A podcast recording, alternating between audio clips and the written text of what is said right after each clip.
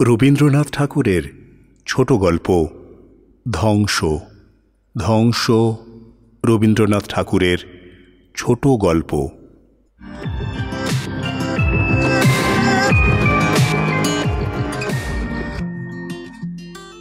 দিদি, তোমাকে একটা হালের খবর বলি।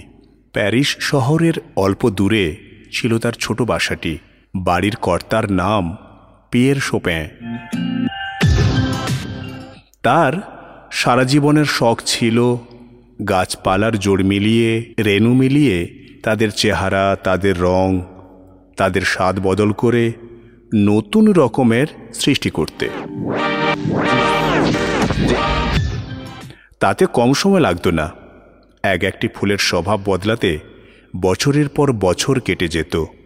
এ কাজে যেমন ছিল তার আনন্দ, তেমনি ছিল তার ধৈর্য। বাগান নিয়ে তিনি যেন জাদু করতেন। লাল হতো নীল, সাদা হতো আলতার রং, আটি যেত উড়ে, খোসা যেত খসে। যেটা ফলতে লাগে ছ মাস, তার মেয়াদ কমে দু মাস। ছিলেন গরিব। ব্যবসাতে সুবিধা করতে পারতেন না। যে করত তার হাতের কাজের তারিফ, তাকে দামি মাল অমনি দিতেন বিলিয়ে। যার মতলব ছিল দাম ফাঁকি দিতে, সে এসে বলতো কি ফুল ফুটেছে আপনার সেই গাছটাতে? চারিদিক থেকে লোক আসছে দেখতে, একেবারে তাগ লেগে যাচ্ছে। তিনি দাম চাইতেই ভুলে যেতেন। তার জীবনের খুব বড় শখ ছিল তার মেয়েটি। তার নাম ছিল ক্যামিল। সে ছিল তার দিনরাত্রের আনন্দ, তার কাজকর্মের সঙ্গিনী। তাকে তিনি তার বাগানের কাজে পাকা করে তুলেছিলেন।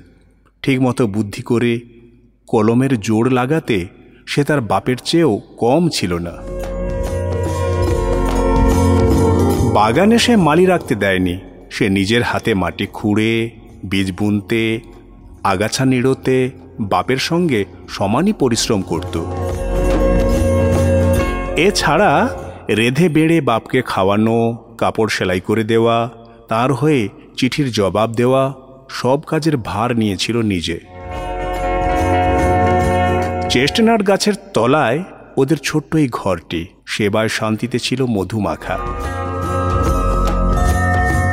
ওদের বাগানের ছায়ায় চা খেতে খেতে পাড়ার লোক সে কথা জানিয়ে যেত। ওরা জবাবি বলতো, অনেক দামের এই বাসা। রাজার মানিক দিয়ে তৈরি নয়। তৈরি হয়েছে দুটি প্রাণীর ভালোবাসা দিয়ে। আর কোথাও এ পাওয়া যাবে না। যে ছেলের সঙ্গে মেয়েটির বিবাহের কথা ছিল, সেই জ্যাক মাঝে মাঝে কাজে যোগ দিতে আসত। কানে কানে জিজ্ঞেস করত শুভদিন আসবে কবে? ক্যামিল কেবলই পিছিয়ে দিত। বাপকে ছেড়ে সে কিছুতেই বিয়ে করতে চাইতো না।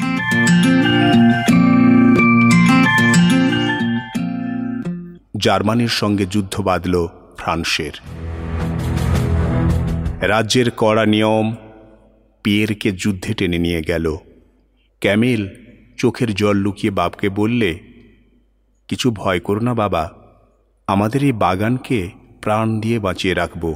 মেয়েটি তখন হলদে রজনীগন্ধা তোলবার পরক করছিল। বাপ বলেছিলেন, হবে না। মেয়ে বলেছিল, হবে। তার কথা যদি খাটে, তাহলে যুদ্ধ থেকে বাপ ফিরে এলে তাকে অবাক করে দেবে। এই ছিল তার পণ। ইতিমধ্যে জ্যাগ এসেছিল দুদিনের ছুটিতে রণক্ষেত্র থেকে খবর দিতে যে পিয়ের পেয়েছে সেনানায়কের তকমা। নিজে না আসতে পেরে তাকে পাঠিয়ে দিয়েছে এই সুখবর দিতে। জ্যাগ এসে দেখলে সেই দিন সকালেই গোলা এসে পড়েছিল ফুলবাগানে।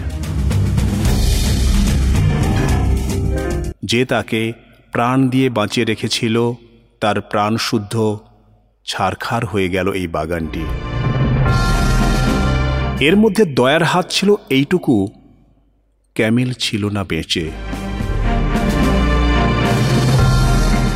সকলের আশ্চর্য লেগেছিল সভ্যতার জোর হিসাব করে।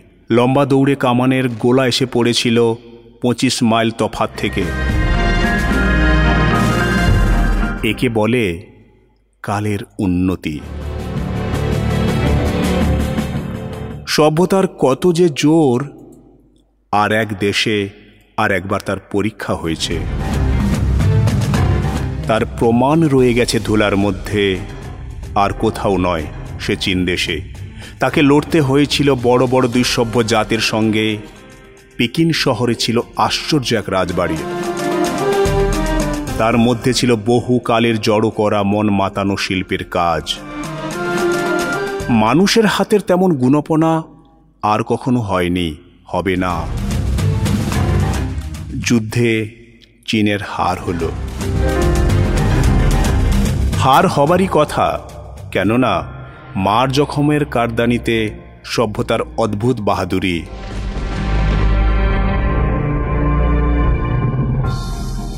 কিন্তু হায়রে আশ্চর্য শিল্প, অনেক কালের গুণীদের ধ্যানের ধন সভ্যতার অল্প কালের আঁচড়ে কামড়ে ছিঁড়ে মিড়ে গেল কোথায়? পিকিনে একদিন গিয়েছিলাম বেড়াতে। নিজের চোখে দেখে এসেছি। বেশি কিছু বলতে মন চায় না।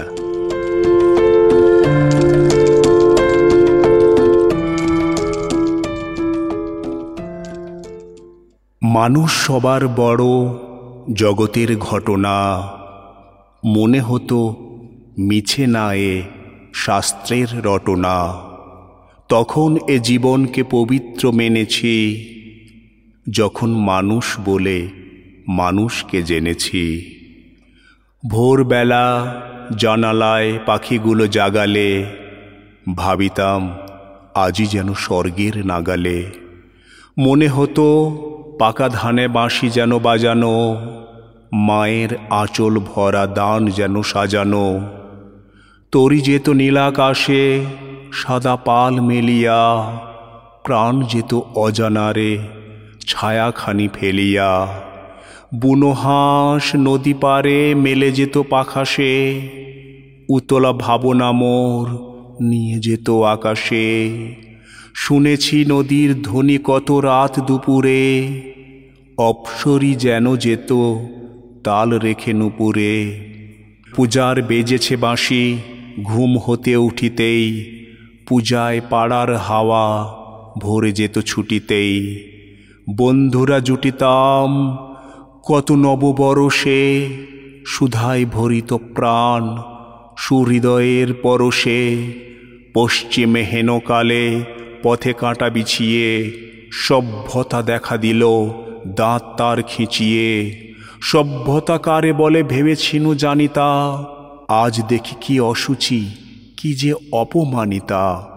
কলবল সম্বল সিভিলাইজেশনের, তার সবচেয়ে কাজ মানুষকে পেশনের।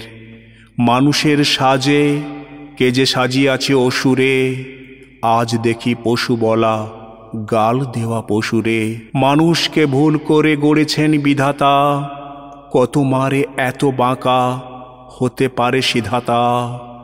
দয়া কি হয়েছে তার হতাশের রোদনে?